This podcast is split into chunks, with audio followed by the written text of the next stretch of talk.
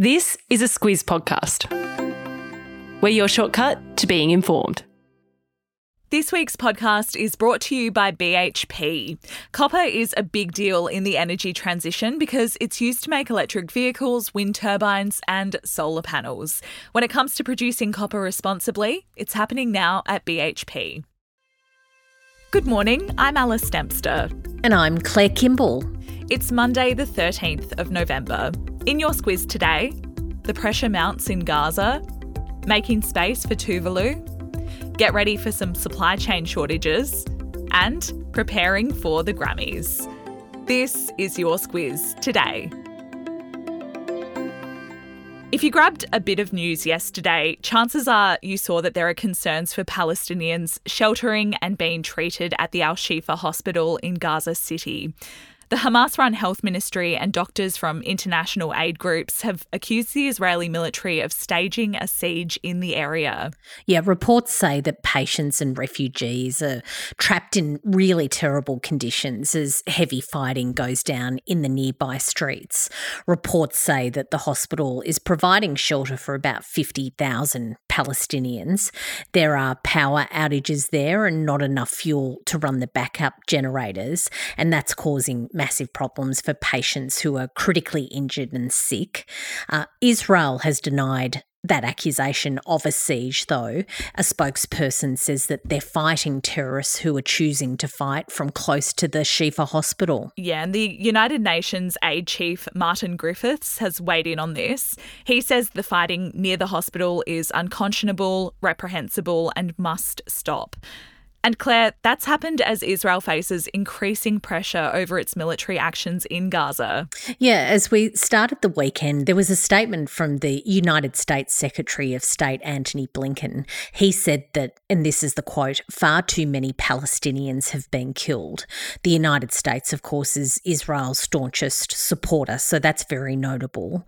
Uh, French President Emmanuel Macron yesterday said that there's no justification for Israel's continuing bombardment of Gaza. And over the weekend, Arab and Islamic state leaders held another emergency summit in Saudi Arabia. They want the International Criminal Court to investigate war crimes, also crimes against humanity. They say that Israel is currently committing those crimes. Our Foreign Minister Penny Wong also called on Israel to end its fighting near the Al Shifa hospital. And just on the death toll, Claire, local authorities say that more than 11,000 Palestinians have been killed in Gaza since the war started. And on Israel's side, it's revised its death toll from the 7th of October Hamas attacks from 1,400 people to about 1,200. We spoke about the Pacific Islands Forum a few times last week. PM Anthony Albanese was there, and he rounded out those discussions on Friday by signing a new visa agreement with the small Pacific country of Tuvalu. That agreement has been put in place to help the residents there who are affected by climate change. Uh, it's a tiny island that's home to about 11,000 people. They're at particular risk from rising sea levels because Tuvalu is very low lying. It's a country that's particularly vulnerable. So, that agreement that Australia has signed will see up to 280 climate affected Tuvalu citizens to be able to move to Australia each year. Yeah, it's an important one. Albanese says it's without a doubt the most significant agreement between Australia and a Pacific Island nation ever. It'll help Tuvalu residents gain special visas and they'll be able to work, study, and live in Oz. And the deal also includes a pledge to increase security ties between the two countries. I'm sure the words cybersecurity breach now run a shiver up the back of many squizzes. and there's been another major one the shipping company DP World said on Friday that it's been hacked and it's now suspended all operations. Yeah, even if you haven't heard of DP World before, its shutdown might still affect you. It is a really big maritime freight company. It's responsible for about 40% of the freight in and out of Australia on the seas. So the shutdown is a big deal when it comes to the ports of Sydney, Melbourne, Perth, and Brisbane. Uh, it's affecting the importation of everyday items. So reports say that those ports could be closed for days and the effects of that could be ongoing for several weeks. And the Home Affairs Minister, Clare O'Neil, says the government's implemented framework that it developed after the Medibank and Optus hacks last year. It's designed to enable the company to coordinate directly with the government. And just a PSA if you're waiting on something, DP World has completely disconnected from the internet to stop any ongoing unauthorized access. So you'll be waiting a long time for a reply. yeah, maybe don't email them this week. A message now from our podcast partner, BHP. The steel made from iron ore plays an important role in providing the production of our energy infrastructure, from wind turbines to power poles. So, cutting carbon emissions in iron ore production is key. It's why BHP has committed to a solar and battery agreement to help power its port facilities at Port Hedland. It's happening now at BHP. Aussie rules fans would be all across this, Claire, but the fixture for the AFLW semi finals next week has been locked in after a big weekend of games. The Geelong Cats have done very well. They're going to be in their first ever semi finals. They knocked out Essendon yesterday afternoon, so they're heading for a showdown now with the Melbourne Demons, so that's one to look out for. Uh, well done to them. That's a really big achievement. And the league's minor premiers, the Adelaide Crows, they're going to host the Sydney Swans in South Australia next Saturday night. I hope you're going along to that, Alice. Yeah, hopefully can get tickets. And Claire, you and Kate also mentioned our men's cricket team and Glenn Maxwell's impressive performance last week on the weekly wrap.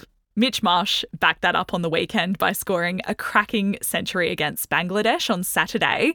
So they're going to play in the World Cup semi final against South Africa on Thursday now. And it feels like we might be in with a shot if they can keep it up. Oh, wouldn't that be good?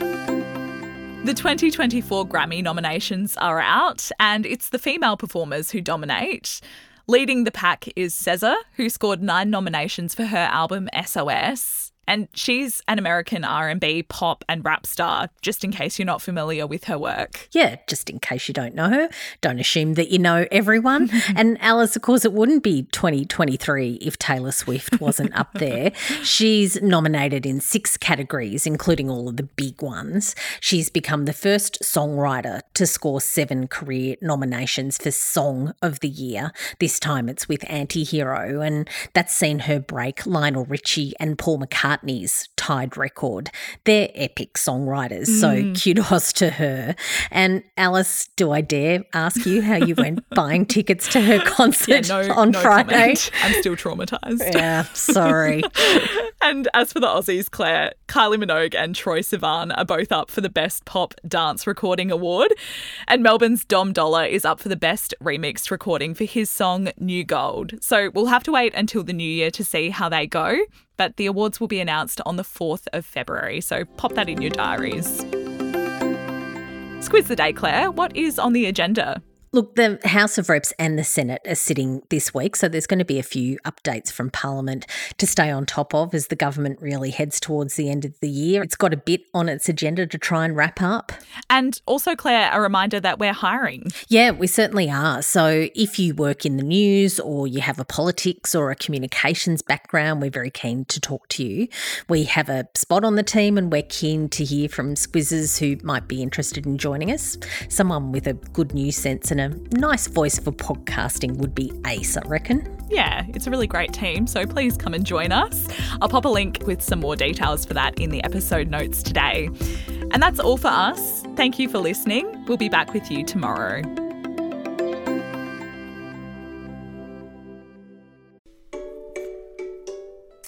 Hello, it's Bryce here from Squiz Kids. Kids and fiscal policy go together like peaches and cream, which is why we're excited to present a special Squiz Kids Q&A this week with Federal Treasurer Jim Chalmers. It's the podcast where the kids of Australia get to ask the questions.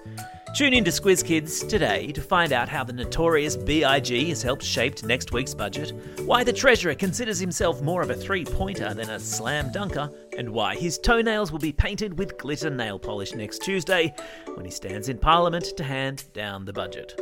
Plus, there's a cheeky question in there about his leadership ambition all part of our mission to engage kids in the wider news agenda. Check it out in the Squiz Kids podcast feed or via squizkids.com.au.